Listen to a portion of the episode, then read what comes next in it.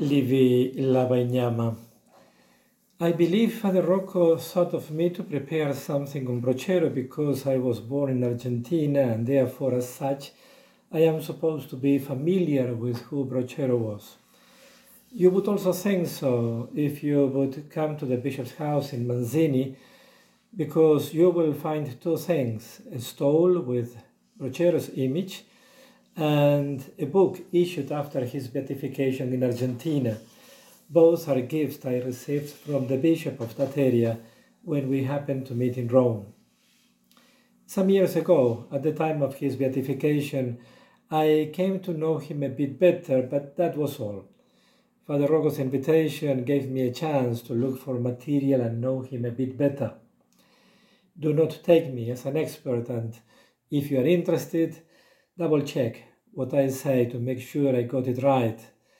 I'm sharing with you my personal reactions to what I have read and heard. I won't be going into too many details, but I think it is important that we place Brochero in time. We are talking about a priest who lived about 200 years ago. He was born, I think, in 1820 and ordained in 1846. He was coming from a rural area, not from town. In fact, he went to town, to Cordoba city, when he joined the seminary being 16 years old. By the end of his formation, Brochero wonders if he would make it. He wonders if he would be able to be a good priest. He is doing a retreat and shares this question with the priest. His main concern was that he feels he's not intellectually good as the priests around him. He sees how much they know and how well they talk. The priest answers his doubts by quoting Paul in the 1 Corinthians chapter 2 verse 1. When I came to you, brothers, I did not come with any brilliance of oratory or wise arguments to announce to you the mystery of God. He then tells him, You won't convert a person with clever words, but with holiness. Look forward to being a saint. That is what will help the people receive God's grace. I guess that sounds familiar to us, having grown up in our Consolata family with the famous first saints, then missionaries. Brochero carried it in his heart all his life. Now, in his passion towards the personal conversion of the people entrusted to him as a parish priest, Brochero chose to offer them the spiritual exercises of Saint Ignatius of Loyola. Initially, he would take the people of his parish on a long trip to Cordoba city, but later on, Brochero decided to build himself a center nearby for the people to attend. This to me is amazing. Not sure how many of us have ever gone through the spiritual exercises of St. Ignatius. I had planned to do so in the last few years, but my plans were postponed for different reasons. How many of us would think of offering the people something like that? And 200 years ago, how many would think that could, people could afford them? Brochero did. And this reveals an amazing creativity in his pastoral work as he looked forward to helping the people in their journey of conversion and holiness. What at that time would have been done through intense mission days in the area, it was done through these spiritual exercises. Though he offered them to everyone, it was probably the poorest among his people the ones who better answer to his call. It reminds us about what Paul tells the Corinthians see who has been called. I remember a question I once read somewhere. When you are appointed to a parish, what do you expect from the people? I guess some might answer quickly that they may come for Mass regularly and contribute financially. Maybe some have deeper expectations. I think Brochero expected them to take a journey of conversion, a personal journey of conversion. The question is what this means. I would, I would point to images.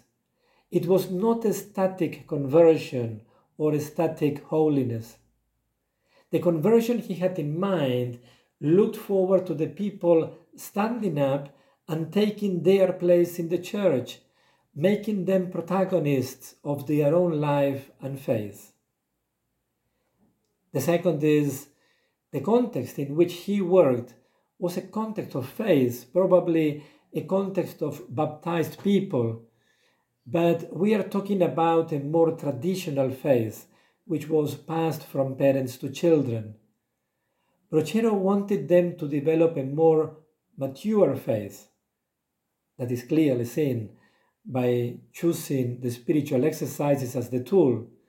He wanted them to have a faith which does not tolerate halfways. It is expressed in that prayer of the spiritual exercises Lord, give me the grace that I know you more intimately, and that by knowing you, I might love you and follow you. He wanted them to be able to think and work like Jesus so that they could make Jesus same options and love as Jesus loved. So, this also puts questions to us.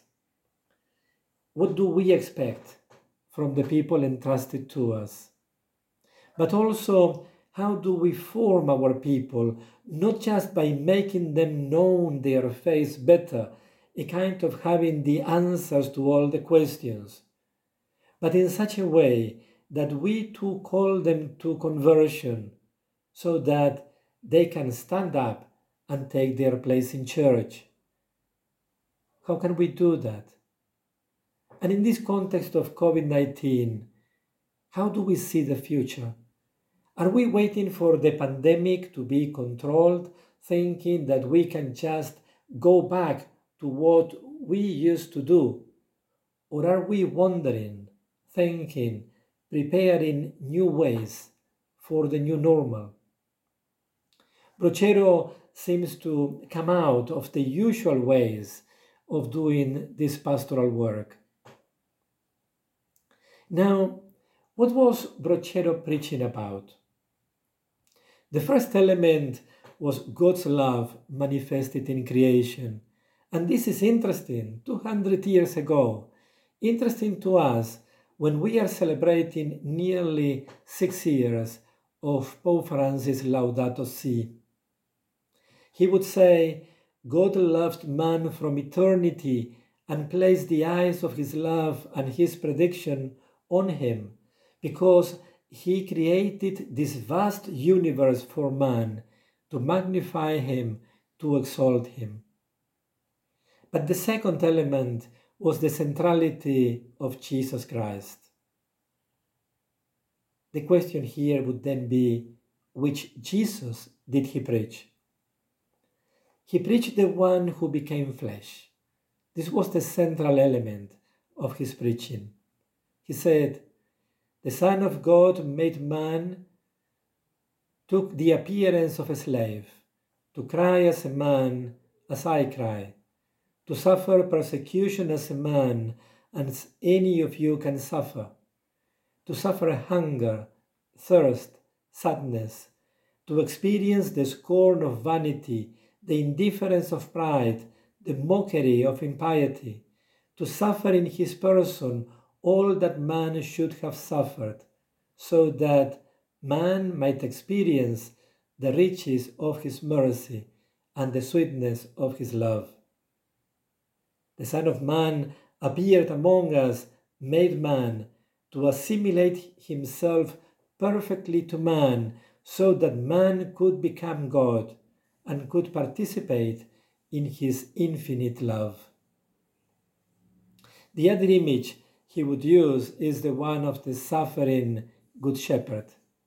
It is said he would preach about it in such a way that tears would fall from the eyes of those who were listening to him. They could see what he was preaching. He would put these words in Jesus' mouth.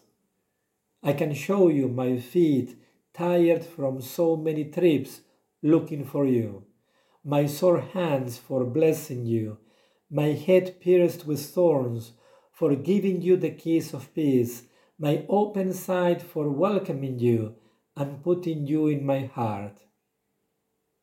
Brochero had a style of talking, of addressing the people that was very much familiar to them, and that was what made his preaching really touch their lives.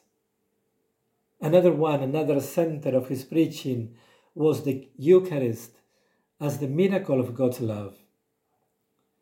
It does not matter all the evils that we have been able to do to the incarnate Son of God, because then, because it is precisely then when His love increases, is invigorated, becomes gigantic, overflows everywhere, and bursts, if I can express myself that way.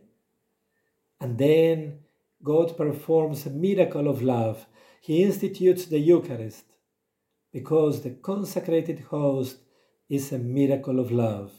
It is a wonder of love, and it is the most complete proof of His infinite love towards me, towards you, towards man.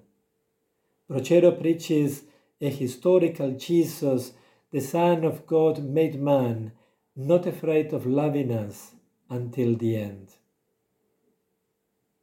I guess that having put the question to Brochero, it is then put to each one of us. We might have never thought about it, but there are in our preaching some elements we constantly underline because they are important for us. I remember that as seminarians in philosophy, we used to joke about our formator saying, we have heard this before we already know that story that he's going to say.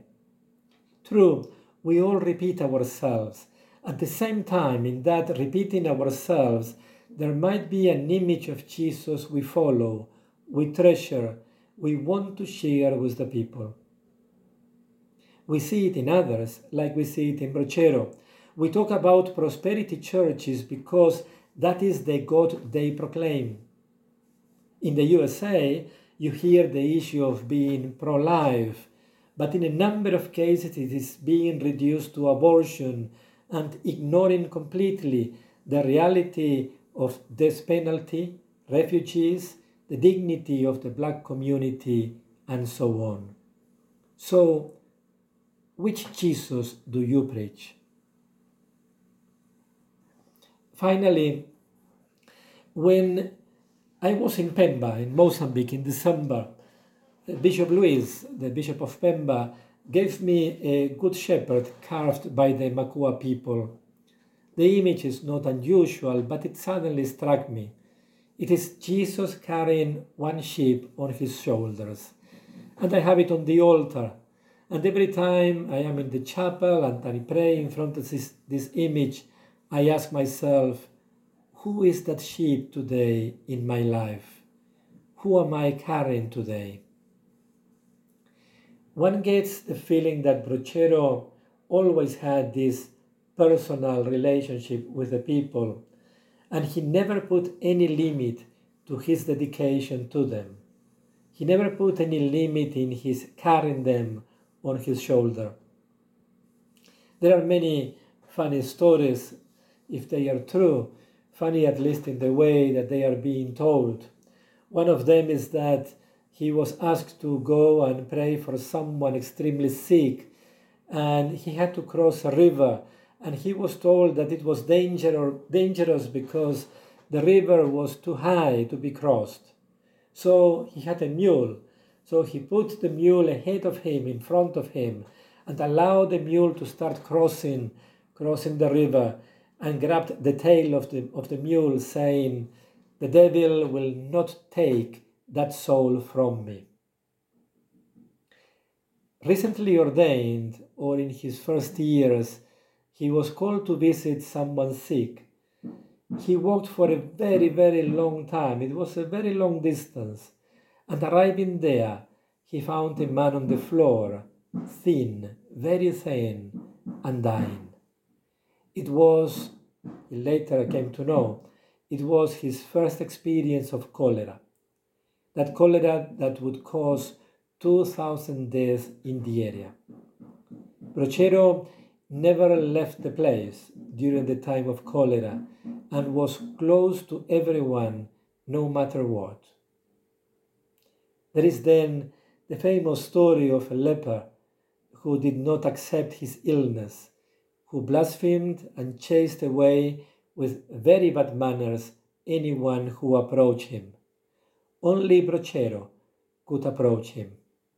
He would go to see him, he would look after him, he would put him to bed, feed him, wash him, and drink. You know that national drink we have, mate, with a pipe. He would drink mate with him. It is probably that contact with this patient, the way in which he himself contracted the disease.